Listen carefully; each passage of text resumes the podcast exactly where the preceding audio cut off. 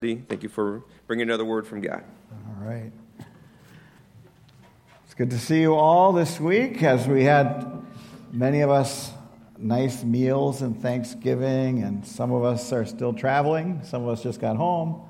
Leland, I'm so glad to back, that you're back. I missed you. Um, so this morning, uh, we have already had the first Advent candle lit and that is the candle of hope. And as this was being done, you heard some scriptures that tied into that theme of hope. Something to keep in mind, not just this Advent season, keep it in mind every Advent season, is that the candles are not simply just to get us excited about Christmas. They're not only a Christmas tradition that brings warmth to our hearts, but they are to prepare our hearts the hearts of believers is to prepare our hearts ultimately to be prepared for the return of Jesus, our King and Lord and Savior. Yes, we're reminded of prophecy fulfilled as we go through the Advent season. We're reminded of the kindness of God that was manifest in the birth and life of Jesus, of the faithfulness of the many characters in the Christmas story, of the excitement of the shepherds, the longing of the wise men, the joy of the angels. We will remember that this child, the Christ child, was predicted for centuries throughout many prophecies and such as those that are on the banners here in the sanctuary, uh, which we get part of that is from Isaiah chapter 9, verses 6 and 7, which says, For to us a child is born, to us a son is given. And the government shall be upon his shoulder, and his name shall be called Wonderful Counselor, Mighty God, Everlasting Father, Prince of Peace.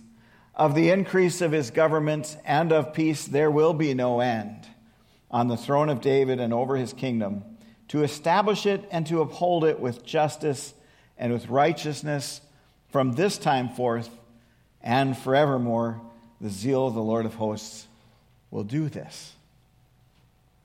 These things about the Christmas story are well worth remembering and celebrating. But let us not leave our Christmas celebration as only a backward looking remembrance of Emmanuel, God with us let our anthem for Christmas be the Hallelujah Chorus. You've certainly heard the song. Even if you didn't know what it was called, you've heard, most likely, the Hallelujah Chorus. It's one of the most familiar songs within a much greater work called the Oratorio Handel's Messiah. And the Hallelujah Chorus actually in that has nothing to do with Christmas. Did you know that? At least it has nothing to do with the Nativity story.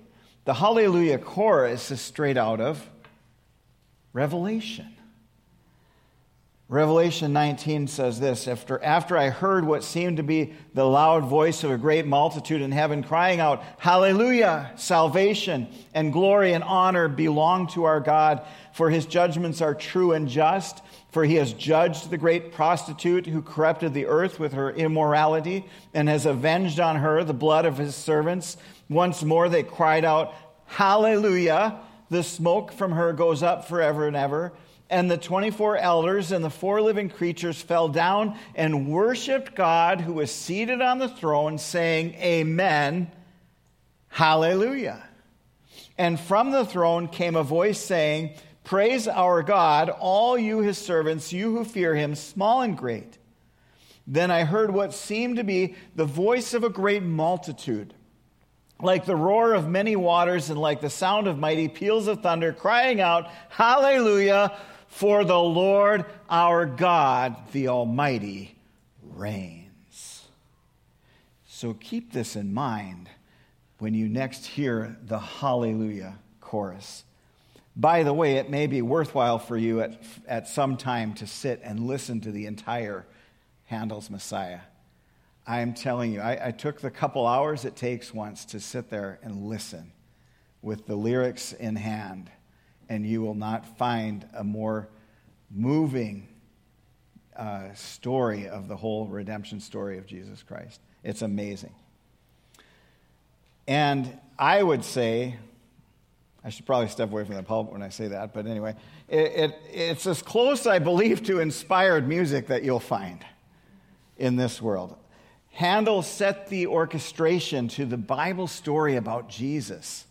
And the reason that kings stood to their feet at its conclusion is because although the music was swelling and moving people, it was the story being told which culminates in the Hallelujah chorus, where we have moved all the way from For unto us a child is born.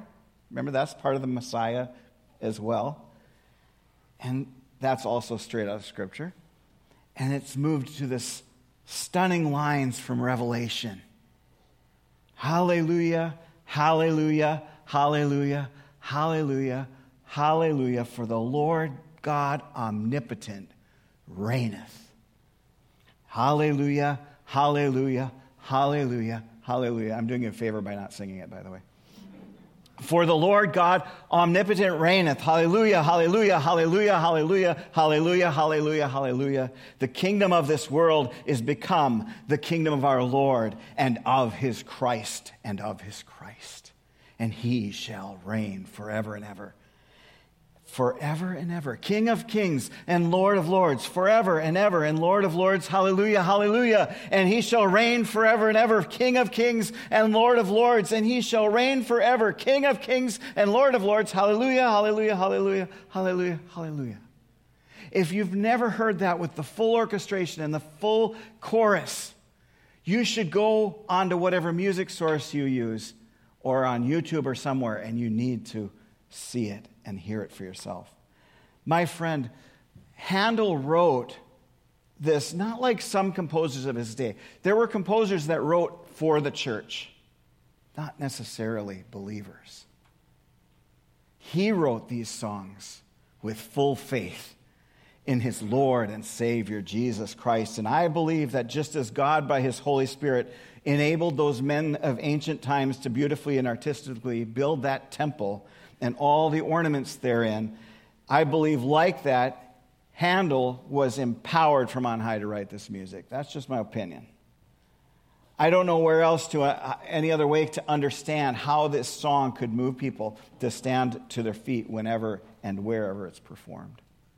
So, in the end, the Hallelujah chorus, while it has nothing to do with the birth of Christ, it has everything to do with the final disposition of Christ, who is King of kings and Lord of lords, and who will reign forever and ever. So, remember this every Christmas that we thank God and we celebrate his love that was demonstrated in the nativity. And this should remind us of the glorious return of Christ that will happen someday in a sudden and amazing way, and that those who are found to be faithful in Christ will sing with that heavenly chorus. Handel's Hallelujah chorus, as wonderful and moving as it is, is but a glimpse of the chorus to come that those who are in Christ will sing with the multitude in heaven. And so we light these candles, not simply as a remembrance, but as a promise yet to be fulfilled. We take the comfort of knowing prophecies concerning the Messiah were fulfilled in Christ, and this helps preserve our hope that the future he has promised to all his saints is a certain future. And with all of that in mind, let's look back at Luke where we've been studying. And this morning we're going to briefly look at what happened at the birth of John the Baptist. And we find it in starting in verse 56, which is kind of, I wasn't sure if to tag it onto last week's sermon or to put it on this one. It's kind of in between. But we're going to start with 56, which says, And Mary remained with her about three months and returned to her home. Now the time came for Elizabeth to give birth, and she bore a son. And her neighbors and relatives heard that the Lord had shown great mercy to her, and they rejoiced with her. And on the eighth day they came to circumcise the child, and they would have called him Zechariah after his father. But his mother answered, No, he shall be called John. And they said to her, None of your relatives is called by this name. And they made signs to his father, inquiring what he wanted him to be called. And he asked for a writing tablet and wrote, His name is John. And they all wondered. And immediately his mouth was opened and his tongue loosed, and he spoke, blessing God. And fear came on all their neighbors, and all these things were talked about through all the hill country of Judea. And all who heard them laid them up in their hearts, saying, What then will this child be? For the hand of the Lord was with him. So let's go to that verse 56. Like I said, it kind of hangs between two, two narratives. She, Mary, she remained uh, there with Elizabeth about three months and then returned to her home. Now, last week we looked at the Magnificat, which was Mary's song of praise and worship. Her baby, so newly conceived that in a normal pregnancy, the mother would not even know she's pregnant yet.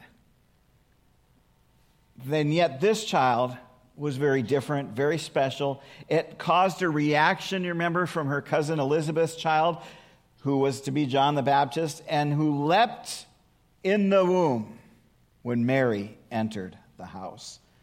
Two unborn children, not potential humans, two unborn children, not simply embryos, are in some way relating to one another. Elizabeth and Mary had experienced God's gracious provision. In Elizabeth's case, a child after she had long given up hope of motherhood. In Mary's case, a gift of being selected by God to carry the Messiah. God with skin on, as some people like to say. Elizabeth was filled with the Holy Spirit because of her encounter with Mary and the unborn baby Jesus. She recognized that Mary's baby was her Lord. And Mary reacted with that beautiful confession of faith. We went over that. She was a psalmist and a prophet at the same time. And she, a young woman, we might even say a girl, spoke words so beautiful and eloquent and powerful and true that they became, for all time, part of Holy Scripture. Now remember that. Our confession of faith is that Scripture is breathed out by God, it's without error, or inerrant, we say sometimes, it's infallible so we are certain that Mary truly said these things. And Elizabeth said the things that were recorded about her. Now, in verse 56, it says, Mary remained with her, Elizabeth, about three months and then returned home. If we do the math, it, we had read earlier that she came to see Elizabeth when Elizabeth was in her sixth month. Uh, and so it's possible maybe even likely that Mary was present at the birth of John. One writer even suggested perhaps Mary helped deliver the baby. However, we cannot be certain on that because the Bible doesn't clearly tell us. But it says she stayed about three months, and since she got there in the sixth month, we know that she was either there right up until John was born or right after. Then she returned to her home, and that it says her home in Scripture not Joseph's home, indicates that they still had not yet begun to live together. And then in verse 57, it says, Now the time came for Elizabeth to give birth, and she bore a son. This statement seems very simple, very straightforward. In fact, you could skip over it and think it didn't really mean much because it's so obvious, right? It was time to give birth, and she gave birth. Oh, okay, you know. Not many of us would describe our own experience that way. I don't think I've ever said anything about my girls being born that way. The time came for Janelle to give birth, and she gave birth to a daughter. We, we tend to say much more, don't we? We describe the timing in the hospital and so on. How long was the labor? What was the height and weight? How many fathers have been chastised when they called family or friends and said it's a girl or it's a boy, only to be grilled on the height and weight? And all the other stuff grandmothers and aunts want to know about, right? Did any of you get chastised for not knowing that? Show of hands. Anyone? No? I'm the only one. And many of us fathers, well, we don't worry so much about those things. So most of us would not simply say, like verse 57, the time came to give birth and she, gave, she bore a son. Well, maybe an engineer would keep it that simple. I don't know. But most of us say something like this, like I said, when Gabby was born, we were at my brother in law Mike's birthday party, and the water broke, and he was hoping she would be born on his birthday. But the labor went on until 317 the next afternoon. It was exhausting that it took that long. And it was rough on Janelle, too.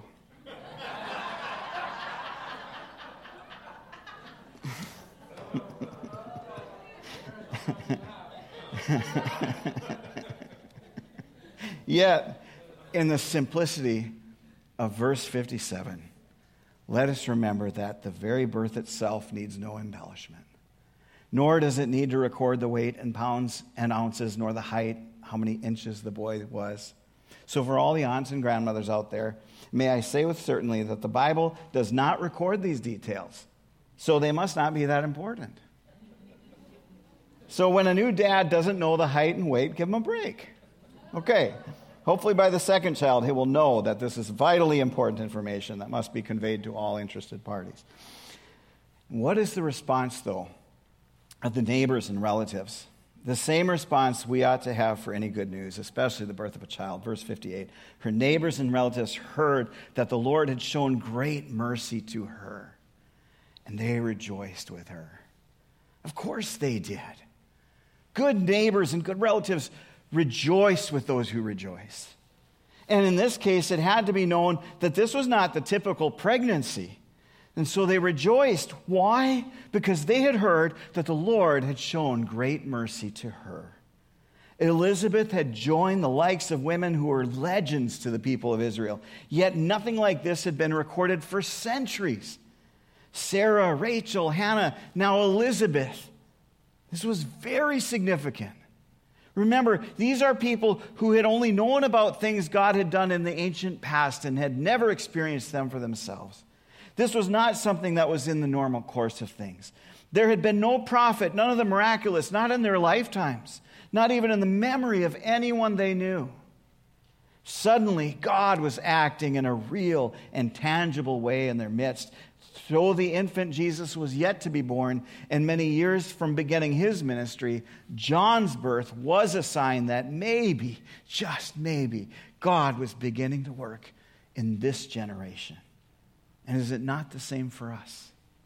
We seem unaware of God in a personal way. We've heard of Him. We know something about His Word, but it's impersonal. It doesn't make sense to us until God Himself, through His Word and through His Spirit, draws us to himself. And this miracle of rebirth still happens today. Every time a sinner repents and puts faith in Christ, there's a miracle of birth. The rebirth of a person into the family of God and into the kingdom of God. And so they rejoiced and celebrated because the Lord had shown great mercy to her. In fact, I think we could say and be on solid ground here that through this birth, he was showing great mercy not only to Elizabeth, but to all of Israel. In time, this baby would be used by God as a prophet who called people to repentance and prepared them to receive the ministry of Jesus Christ. Isn't that a great mercy? And the pattern is the same today. John's preaching called people to repentance, and once they truly repented, they were baptized into that repentance, and then they were prepared to understand and receive the ministry of Jesus and the faith in him that brought salvation. Indeed, this was great mercy. Verse 59 On the eighth day, they came to circumcise the child, and they would have called him Zechariah after his father. So, circumcision was part of the covenant. It was ordained by God for the people of Israel that on the eighth day after the birth, boys would be circumcised. And this was usually done with great celebration. So, people came to be part of this celebration. And now we get to this interesting point. It says they would have called him Zechariah after his father. Now, who is the they? In, from verse 58 and 59, it was the neighbors and relatives. In Israel in those days, did the neighbors and relatives name the child? No, they didn't. The parents did. And if the parents couldn't come to agreement, the father would have the final say. So, why does it say that they would have called him Zechariah? Well, this seems to me to be a way of saying that they just assumed that he'd be named for his father. Now, it was not automatic that the firstborn son was named for his father. We see this in many of the genealogies of Scripture. Yet it was the case sometimes that the first son was named for the father. And this was probably more likely if the father had been a person of status, and Zechariah was a person of status because he was a priest. And so they would have called him. I think that just means that was their opinion. They would have called him that. And verse 60 says, But his mother answered, No, he shall be called John. Elizabeth either was told by Zechariah by writing about his encounter with the angel of Gabriel, or perhaps Elizabeth was told by the Holy Spirit, but she knew that the child was to be named John. So normally the naming of a child was up to the parents, and I said that a moment ago, but in the miraculous accounts of Scripture, there are times when God Himself determines the name, or God Himself changes someone's name, right? And when God does that, He's making clear that person is under His authority. The one who names is the one that has authority. So, not Zechariah, but John. And then they had another objection. That's not a name of anyone in your family. Verse 61. They said to her, None of your relatives is called by this name. So the neighbor and rel- neighbors and relatives think this is strange. Okay, you're not naming after the father. Okay, at least name him after one of your relatives. Now, this conversation, it seems, had been with Elizabeth. Remember, Zechariah is still mute.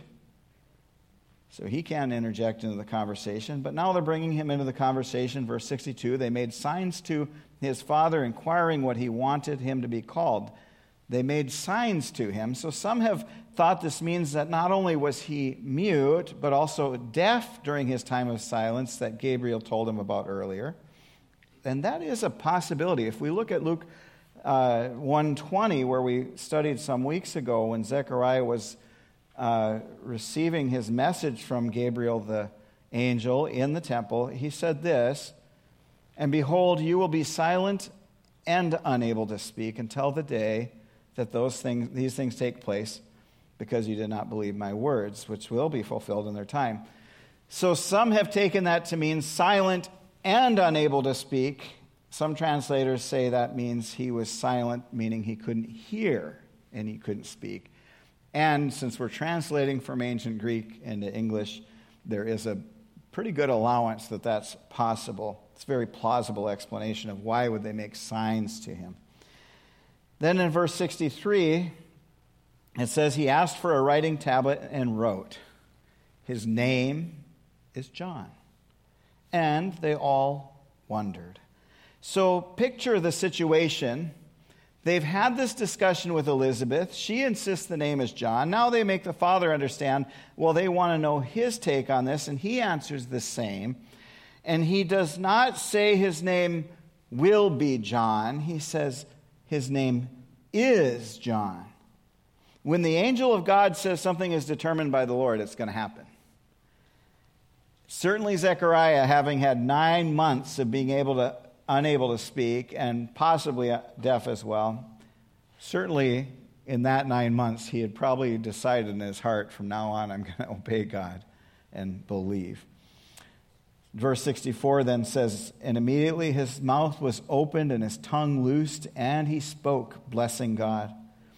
Zechariah, being freed from his silence, uses his first words, the words that he has for nine months not been able to use his first opportunity to speak, he uses to worship. Next week, Lord willing, we will learn more about Zechariah's song. They call it the Benedictus. And for now, let us note that his first words were used to bless God. And then the passage wraps up 65 the fear at fear came on all their neighbors, and all these things were talked about through all the hill country of Judea. And all who heard them laid them up in their hearts, saying, What then will this child be? For the hand of the Lord was with him. The word fear here does not mean frightened, uh, as in scared so much. It's probably reverence or respect. Remember what they're witnessing here. This is something completely outside the realm of the, any experience that any of them had ever had up to this point encountered. They had heard of how Zechariah came out of the temple unable to speak. It was known that he had a vision that he had seen there. And then this old lady, Elizabeth, had given birth. And now, at the circumcision ceremony, after confirming the name of this child, Zechariah is suddenly able to speak. And so it should not surprise us at all that this shook people up a bit. And so people talked and they wondered, and this was probably the main topic for some time. And certainly years later, when John began his public ministry, some of them remembered this unusual birth. These things were talked about through all the hill country of Judea. What do we have to talk about? If this birth was enough for people to talk about, is your rebirth enough to talk about? Our people in our world today that don't know Christ, they would find that to be a pretty stunning story if we told them, I was dead, but now I'm alive. They were talked about through the whole hill country of Judea. What do you have to talk about through the whole hill country of Palm Beach County? There's no hill country. Well, the golf course, I guess, but it's built on a garbage heap, so it's got a hill. All right. Many people have no idea what Christmas is about. Will you tell them? We're just talking about it this morning with someone else, and I've, it's been a frustration every year for me as well. We've got this Advent kit, which I encourage you to take and do it with, with your spouse and with your family. Um, the names of Christ, there's a new one each day for the for starting December 5th. Great way to study some scripture together and, and get excited about Christmas, but more importantly, learn more about Christ. But the frustration is that every year you see all these I'm using quotes, air quotes here, advent calendars. Get your Star Wars Lego advent calendar or your Mickey Mouse advent calendar, whatever it might be. They have nothing to do with Christ. They're a countdown to Christmas, more or less. With no, but, but all they're getting people excited about is Christmas presents, really. Some of them even have chocolates in them, which I do like chocolates, but. Um, but, but many people have no idea this is actually true. They have no idea what Christmas is really about. And even if they knew that a baby was born there, they couldn't tell you another thing about it what it meant, why he came. Are you going to tell them? If you've been drawn by God to faith in Christ. That means, because Jesus said, No one comes to me unless the Father draws him. If you have come to faith in Christ, that means the Father drew you to himself. And if he's done that, who will you tell? It said that they were celebrating with Elizabeth because she had received great mercy. If you're in Christ, you've received great mercy. Great mercy. Who will you tell? And why was he named John, by the way? Well, the simple answer is God said it would be his name. That's the easy answer. But do you know what John means? Trying to remember if we have any Johns in here. I don't think we do today. The name John means gracious gracious. The grace of God is that He sent John to prepare people, because remember what John would end up doing. And we'll learn about that as we go through the Gospel of Luke in time. John was sent by God to prepare the way for Christ. How did he do that? He called people to repentance. And I've told you this before. I was once rebuked, not here at Oasis Church, another church, because I used the word repentance 31 times in one sermon. And that was offensive to the person with the complaint. But I can tell you this I have no lost sleep at all at using the word repentance because God calls everyone to repentance, including every one of you. And I can say that without losing any sleep. In fact, I'd lose sleep if I didn't. Because I love you. God gave me that love for you, by the way, because some of you I wouldn't be able to love without God's help. I'm kidding a little bit.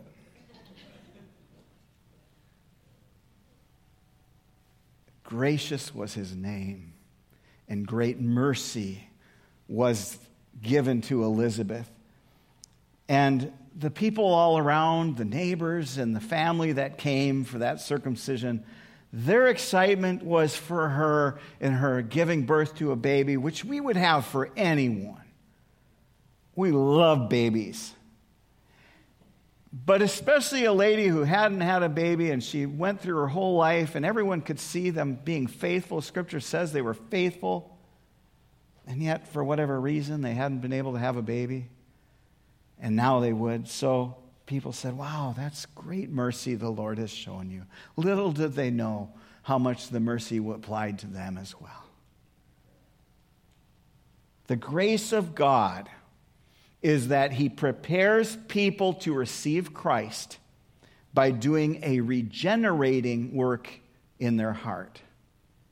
And this regenerating work begins with conviction of sins. Because the Holy Spirit, you can look about this and check me out if, if you don't believe in me. In John chapter 14 and John chapter 16, Jesus specifically says what the Holy Spirit is going to come and do. Now, a lot of people think it's a lot of crazy stuff. The Holy Spirit's here to do this or that or whatever and get me all excited. It's here to give me a, a emotional lift or all of this stuff. Some of that's true, but the thing that the Holy Spirit does, according to Scripture, is that He convicts people of sin. Why? So that they will repent, so that they will trust in Jesus, so that they'll know they need a Savior, so that they say, Wow, I'm in big trouble here. If I die in my sin, I am going to hell. I'm going to suffer for all of eternity, and I'm going to know about it. I don't just disappear. There's eternal life for everyone. But for some people, it's eternal death more that you're continually dying but never die. And so, the graciousness of God is that He gives the Holy Spirit, who, when God's word is spoken or read or preached, the Holy Spirit causes people to be convicted of their sin so that they realize the need for a Savior. That's what the Holy Spirit does. Plus, there's the fruits of the Spirit, all of those things too. But most important is He does a regenerating work where He brings a hard heart and starts to turn it into flesh and makes the sorrow come, which is the next thing when they're convicted of their sins. A true person that's coming to faith in Christ will have godly sorrow leading to repentance. I've introduced some new members lately. We're going to be introducing some more, maybe as early as next week. Um, and one of the things that I'm looking for when I hear those testimonies is was there a godly sorrow that led you to repentance? Because if there's not, frankly, you might be a false convert. If you've been in church and you've said all the things and you know all the words and you know all the songs and you even know how to behave, but you have never felt a godly sorrow for your sins that led you to repent to those, of those sins and say, I need Jesus, you may be a false convert. If I use the word false convert too many times, I might get fined. I don't know. But I say this because I have love in my heart for each one of you. There, it's very possible someone could be in the church here for decades and never have felt the godly sorrow leading for repentance. My prayer would be that God's scripture would pierce your heart and that His Holy Spirit would take your heart and give you that godly sorrow that leads to repentance. And then repentance is the pathway to faith. But it's all a gift. Even the faith is a gift from God, according to Ephesians 2 8 and 9. So put faith in Jesus. Let God's word settle in your heart your need for the Savior. And then when you hear that hallelujah chorus and you hear about the King of Kings and Lord of Lords who shall reign forever and ever, you will know that's my Lord. How do you get there? The Holy Spirit draws through God's Word, causes a person to feel convicted for their sins, leading to godly repentance leading to faith in Christ. Put your faith in Christ for salvation. Let's pray. Lord, thank you for your word this morning. I pray, Lord, that as we go through this Advent season, that for us who believe that you would stir in our hearts to be more excited and faithful than ever before, that we would be challenged, that the world around us needs this story, this need, they need this good news. And Lord, bring us out of our comfort zones if we need to be brought out, that we could share this message with others. Lord, if there's anyone here listening, either online or right here in person, and they're saying to themselves, I don't know if I've ever had a godly sorrow leading to repentance, I'm not sure. Lord, I pray that you would do something in their hearts that would bring it to the point of them having no mistake about it that they would have assurance of knowing the truth of Scripture, agreeing with you of their sinful condition, and putting faith in the Savior unto salvation. Lord, would you do that, please? It's the work only you can do, God. We thank you that you have done that work in many of our lives, and we pray that you will use us to continue doing that work in other people's lives as well. Lord, bless all that we do together as Oasis Church during these holidays, from the youth group to any other activities we have in D6. Oh, Lord, may your word and your Holy Spirit continue to draw. In Jesus' name, amen.